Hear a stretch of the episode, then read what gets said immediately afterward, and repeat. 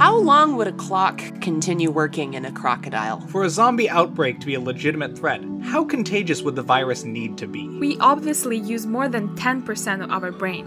Where did that idea come from? So, some spiders have a working memory. Could we teach them to spell? Hello, device listeners. This is Device Interviews, and I am Emily T. Griffiths. Uh, this is the interview where I talk to Dr. David Holway from UCSD. Um, we talk a lot more about his research with the Argentine ant in San Diego. I'm not going to really be interrupting that much because he's pretty straightforward and there's a lot of really healthy information in here. So I'll be back at the end with some footnotes, but let's get in.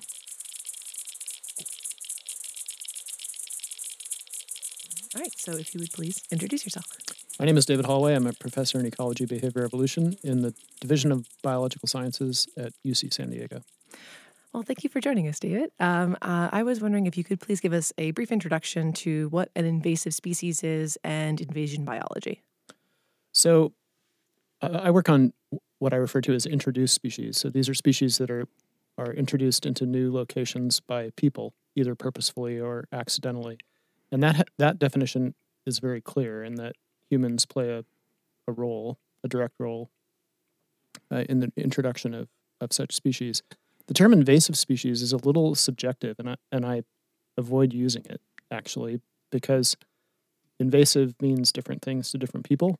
I think a, a generally accepted usage of the term invasive is that that type of introduced species disrupts ecosystems in some way, but that in and of itself is hard to measure.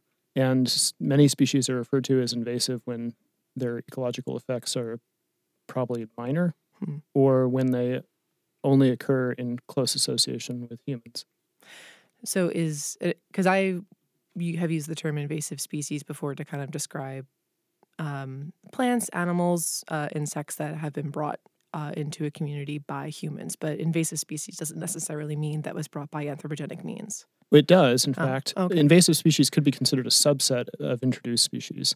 And invasive species typically are, are those that are, like I said, ecologically disruptive, that spread beyond human modified environments. But even that definition is not in general use in the ecological literature. So the term is very commonly used. I've used it before, but I, I try not to use it as much as I used to and stick to the term introduced species. That term is clear. Okay, I, I understand that. Um, so, how does that play into invasion biology? So, so introduced species are uh, an economic problem. They're also an ecological problem. I tend to focus more on the the latter aspect of that phenomenon. Uh, biological invasions are also a growing problem with the increases in globalization and commerce air travel, uh, species are more frequently carried outside of their native range than ever before, and species are introduced into new environments more commonly uh, than ever before. Okay.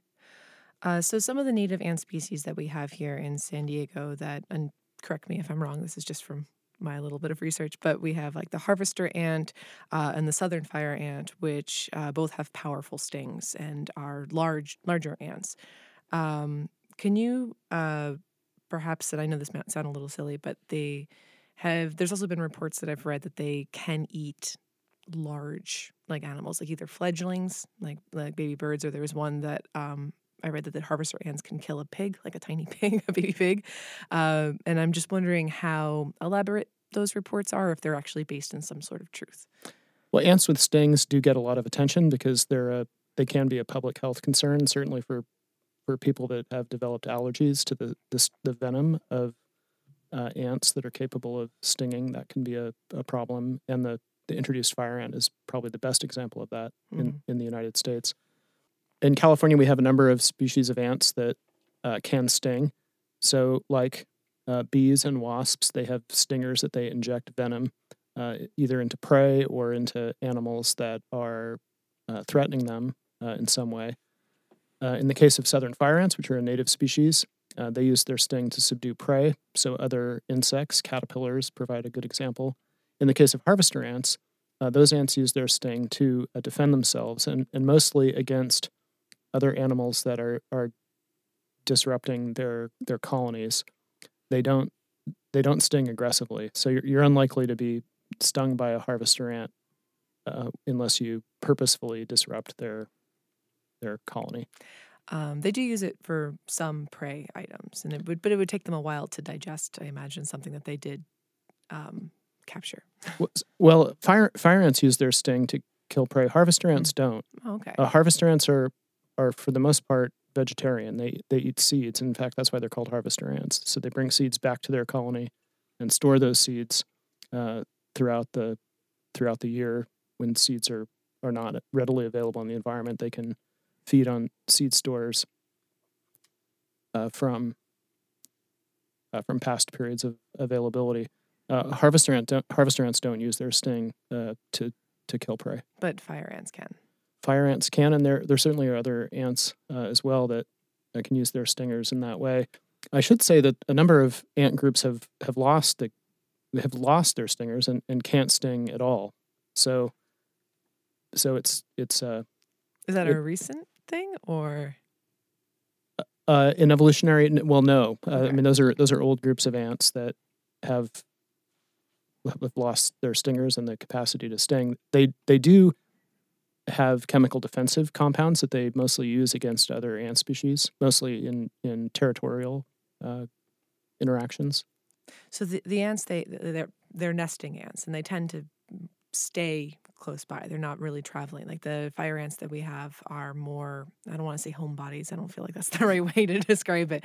But um are they more nomadic or do they kind of stay closer to where they're they're indigenous? Well, yeah, ants vary tremendously in in how uh, faithful they are to particular sites and how long they'll occupy particular nest sites.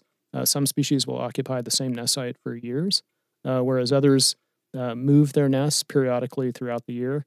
And then uh, some ants, like army ants uh, that you mentioned, are are really nomadic in that they're not tied down to any one particular place. They they move continuously throughout their the lifespan of the colony. So we have an invasive species of fire ant from South America, I believe, uh, here in San Diego. Um, can you tell me a little bit more about the damage that they're causing?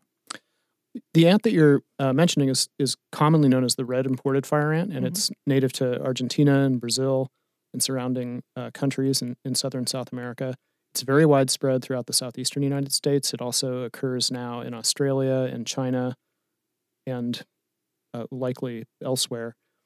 about 20 years ago, they were first found in Southern California, and they are not all that widespread in San Diego, although they they have been recorded here. They're uh, a public health concern because they do sting. They're they're believed to be more aggressive than our native fire ant, although more should be done to compare the behavior of those uh, two species. They morphologically they're very similar to one another in their appearance. Fire ants also uh, can uh, compete with uh, native ant species and have been recorded to disrupt ecosystems in, in other ways uh, as well. Okay. But they're not the most, um, I guess, persistent, invasive, uh, sorry, um, introduced species that we have here in uh, San Diego. You've done a lot of amazing research on Argentine ants that uh, seem to be kind of taking over our, our, our land. Well, throughout yeah, throughout most of uh, coastal California, the, the common ant in people's homes and gardens is the Argentine ant, which is from the same part of South America as the red imported fire ant. It's been here a much longer time, though. The first records of the Argentine ant from California were from over 100 years ago, and it became very uh, common and widespread early in the 20th century uh, in California. Argentine ants are, are very aggressive towards other ant species, probably more so than the red imported fire ant, and they displace native ants. So it's hard to find native ants in areas where the Argentine ant uh, has occupied. One of the interesting things about the Argentine ant is that they're simultaneously a conservation problem and that they reduce our native diversity and are ecologically disruptive in other ways. They're also a household pest. So the Argentine ant will come into people's homes, especially in the summertime when it's hot. They're looking for water. They'll also t- also come into people's homes in the fall and early winter um, when their nests get flooded by the the first uh, fall rains that we get. And uh, despite the fact that they're common in people's homes, they're they're environmentally benign as a household pest. They don't sting, unlike the fire ant. They also are not known to carry any diseases, and uh, they will uh, feed upon some household pests as well. So they may even be a benefit in people's homes. Excuse me. Um, that's kind of funny because I was um, I was reviewing uh, some of your work, and it looks like one of the reasons why they are so successful at displacing uh, creatures is because of us. Is because like we bring uh, more moisture into what would actually be a much more arid desert-like environment by building homes. So they are attracted to the moisture, and they are attracted to our homes and the basins. But at the same time, they're trying to escape when it gets too too much for them. Is that what I'm understanding correctly? Trying to escape people's homes? Or trying to escape, like you're saying that they r- run into our homes for shelter when like the rains come. Yeah, they tend to they tend to not stay in human structures all throughout the year. They they mostly move into people's homes when they're looking for water or when they're flooded out of their their nest sites. Um, the the point you made the, in the first part of your statement is an important one to emphasize, and that is that in many parts of uh, California, especially Southern California, uh, the distribution of the Argentine ant and certainly its abundance um, is enhanced by irrigation, and that can be either for agricultural purposes or for uh, urban uh, gardens, uh, both in cities and in, in private property. Uh, without that much moisture in the environment, the Argentine ant wouldn't be as widespread and also wouldn't be as common. So, what do you think the projected range of the Argentine ant is? Is it um, how bad is it? in California? Um, yeah, in California. Well, the ant is is probably present in many of the areas in which it will could likely uh, persist. It's an ant from the subtropics, so it's intolerant of freezing temperatures. Uh, like I said, it's also intolerant of dry conditions. So its its distribution within the state is is bracketed by suitable climate. It occurs uh, all throughout the coast of California, from about the Bay Area south into Baja California. More locally, inland, it's mostly around uh, streams and rivers and areas with uh, irrigation. It's found on half of the California Channel Islands, and it has uh, spread on the islands that it ha- on which it does occur in the Channel Islands. It, it has become uh, common and is a ecologically disruptive species uh, there as well. I should add that California is not the only place that's invaded. The species is found in all five Mediterranean climate ecosystems throughout the world, and some uh, mild temperate subtropical areas as well, such as the southeastern United States and southern Japan. So it's it's it's not a problem that's confined just to California. Hmm.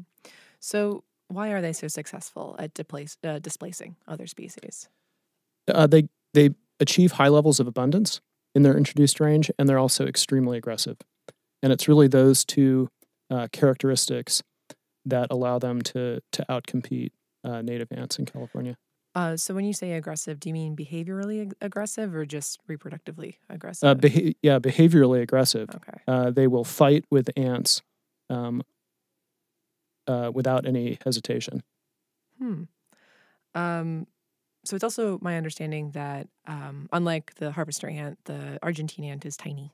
Um, and therefore, and as you mentioned before, uh, harvester ants, since they feed on mostly plant material, uh, they're also one of the reasons why you know seeds can travel to different areas in uh, San Diego, and uh, by displacing uh, the harvester ant, like is what kind of um, impact is the argentina ant having on the greater uh, ecosystems because of the way that it's displacing other ant species? Yeah. So what you just described was was the the breakdown of a dispersal mutualism, and this was first documented in South Africa in Mediterranean ecosystems uh, there. And we have observed the same thing in California. Uh, there are some plant species that rely on ants to uh, disperse their seeds, Mhm. and by dispersing their seeds, those seeds, on average, enjoy uh, a higher chance of germinating and becoming a, a mature plant to produce more seeds. So that's how that behavior, that's how that uh, trait evolves. And uh, the Argentine ant is too small to to disperse large seeds. So uh, one of the plants that grows in our chaparral, the tree poppy, uh, is a plant that uh, produces seeds that are readily dispersed by harvester ants and also carpenter ants, other large-bodied ants. Uh, but Argentine ants, uh, which kill off those ants, are too small to disperse their seeds. And and the, the California chaparral doesn't have all that many plants that have ant mediated seed dispersal. Uh, that phenomenon is probably more uh, important in South Africa, and, and that's been fairly well documented Hmm. um, in those ecosystems. Another th- another disruption that Argentine ants uh, cause in our local ecosystem is the disruption of pollination mutualisms. So the Argentine ant has a, a sweet tooth; they really like uh, carbohydrates, sugars, and uh, they visit flowers to get uh, floral nectar, and they can uh, interact aggressively with uh, pollinating species like uh, bees and, and other flying insects uh, that more effectively move uh, pollen from, from plant to plant. And at least in some plant species, it's been documented that Argentine ant presence in flowers leads to reduced visitation by pollinators, and at least in at least one plant species here in California, that also results in a reduced capacity to produce seeds. So is that the poppy that you mentioned, or that is a, a, a plant called the morning glory, uh, which is a Oh. common plant along the coast of California, and, and that uh, study was done on Santa Cruz Island, uh, but I'm uh, presumably happens on the mainland as well. Hmm.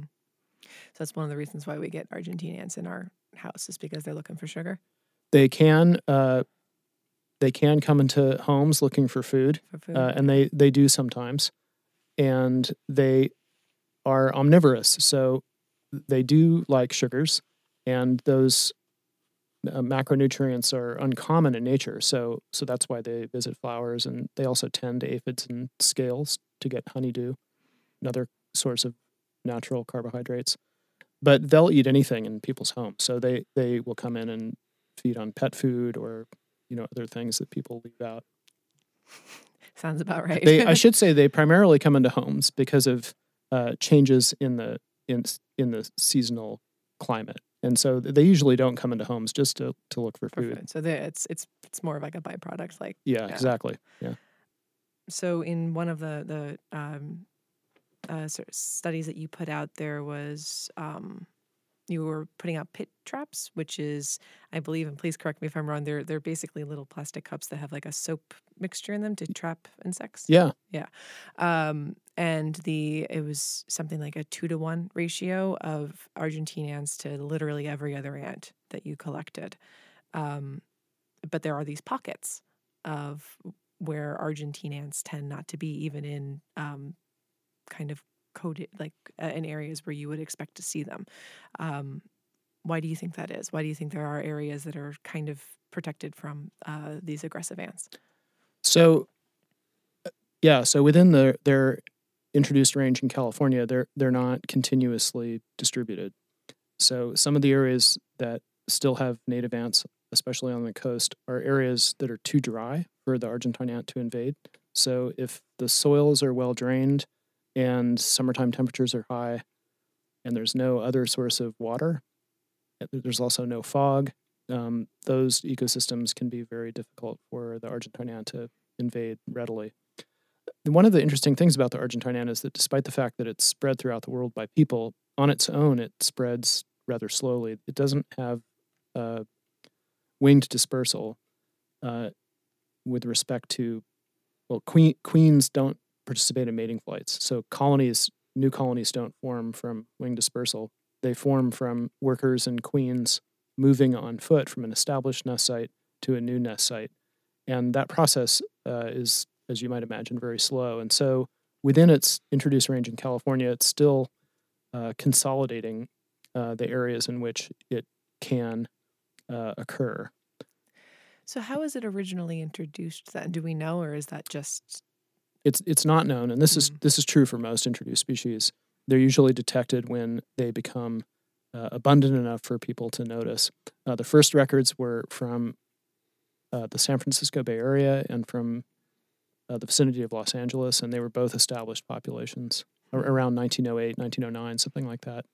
And they probably were introduced from uh, the southeastern United States in agricultural commerce Mhm. as opposed to being introduced directly from South America. Um, that, of course, was before the Panama Canal was built, and uh, and it was before air travel or our nation's highway system. So it was probably uh, agricultural commerce from the southeast by rail that brought them into California. But yeah, when they got here and and and how long they were here, you know, prior to us noticing is is not uh, is not known. And, and like I said, that's true for most introduced species. Mm-hmm. Certainly, the when the red imported fire ant was first found in Southern California, I think that was in the late 1990s. Uh, the the the species was already pretty widespread before people mm-hmm. people noticed it. So, does anything eat the Argentine ant that can potentially help maybe back the population down a bit? Or? Yeah, so that's a good question. So, one way to to manage uh, introduced species is to introduce biological control agents and that's a strategy that's used against plants and also some uh, some animals as well. To, introducing specialized uh, parasites or or um, pathogens. There's certainly nothing that consumes the Argentine ant enough to reduce its numbers to the point that it would not be a pest. Uh, there are a number of vertebrates that that feed on Argentine ants, uh, some lizard species, some bird species, but like I said, not enough to to keep it in check. Mm. Uh, so, what are some of the effects of urbanization uh, and um, introduced species on native? Uh, oh wait, this is kind of something we've already talked about. We've already we've kind of circled around some of my questions, um, which is great. I like when stuff happens organically. Um, but our influence on Southern California has created which seems to be a happy uh, living space for uh, some of these uh, these uh, introduced yeah introduced species. Is it is that true for Argentinians and for the um, the invasive fire ant? I'm sorry, what I forget what you called it. Red imported. Red imported fire ant. There we go. Um, have we kind of created a better uh, habitat for them to exist in? Yeah, we absolutely have, and that's tr- that's true for for introduced species uh, in general. They oftentimes uh, first proliferate in areas that are modified by humans. And like I said in the beginning of this conversation, only a minority of those species uh, spread beyond uh, areas that are modified by, by people. Uh, in the case of the Argentine ant and the red imported fire ant, both benefit from, from irrigation and uh, the creation of sort of artificial environments that resemble more closely the habitats in which they do so well in their native range. Um, Argentine ants, uh, sorry, red imported fire ants like uh, open, wet, meadow-like habitats. So in, in Southern California, they do well in people's lawns and in, in golf courses. Uh, they they haven't, as far as I know, been documented f- very far outside of those uh, types of modified environments. The Argentine ant is quite different in that they will invade uh, areas that are are not modified by humans and uh, spread into natural ecosystems. And the, the Channel Islands provide a good example of that. They're on the islands in which they occur. They're they're quite widespread, um, uh, at least on some of those islands.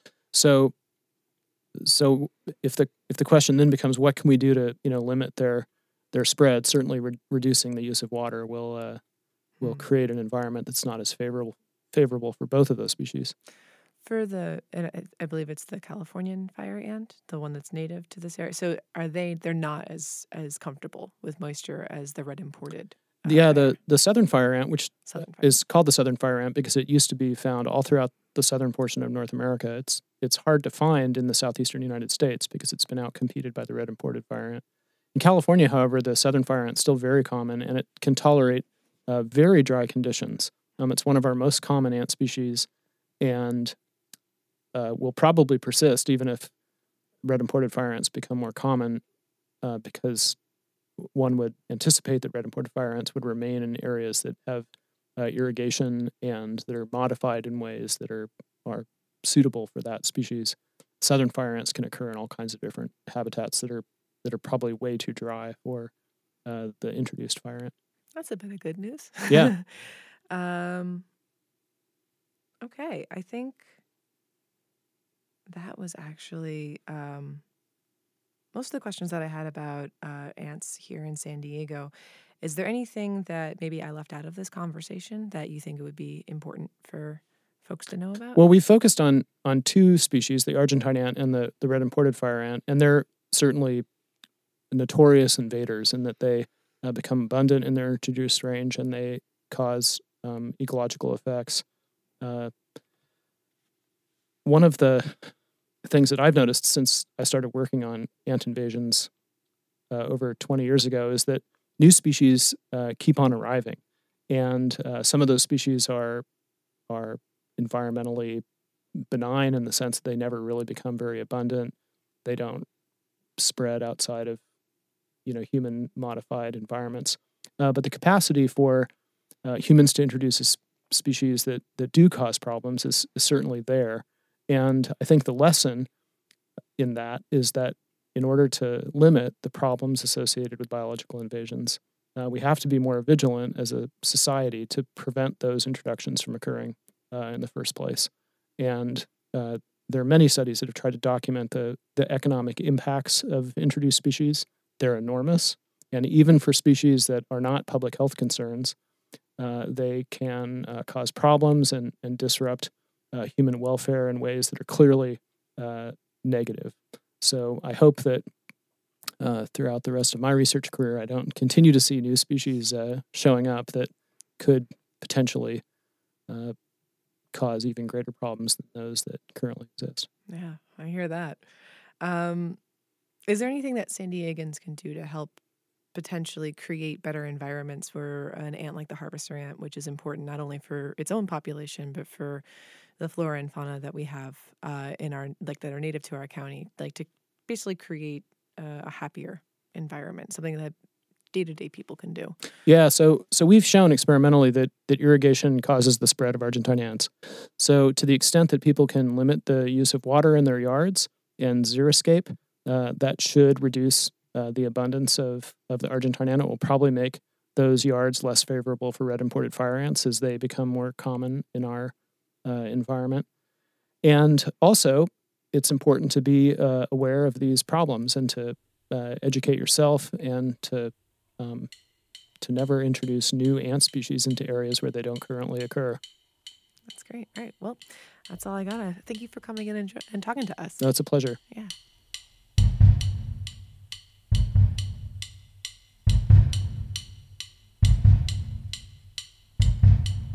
And that about wraps it up. Thanks again to Dr. David Holway for coming in and speaking with me. In the footnotes, I'm going to be linking to Dr. Holway's lab, where you can get a list of a lot of the publications that he's done on Argentine ants and other San Diego insects. It's super interesting, and I'm sure you can email him uh, for other papers, more current papers, if you are interested. I'm also going to link to the paper he referenced about the morning glory relationship with the Argentine ant. Unfortunately, that uh, PDF is not available online readily, but I will be linking to its abstract so you can learn more. Uh, thanks again uh, for you, the listener, for listening to Derek Acosta and John Wanzer. Uh, for making this interview happen, and to Emily Jankowski for everything that she does. Okay, bye.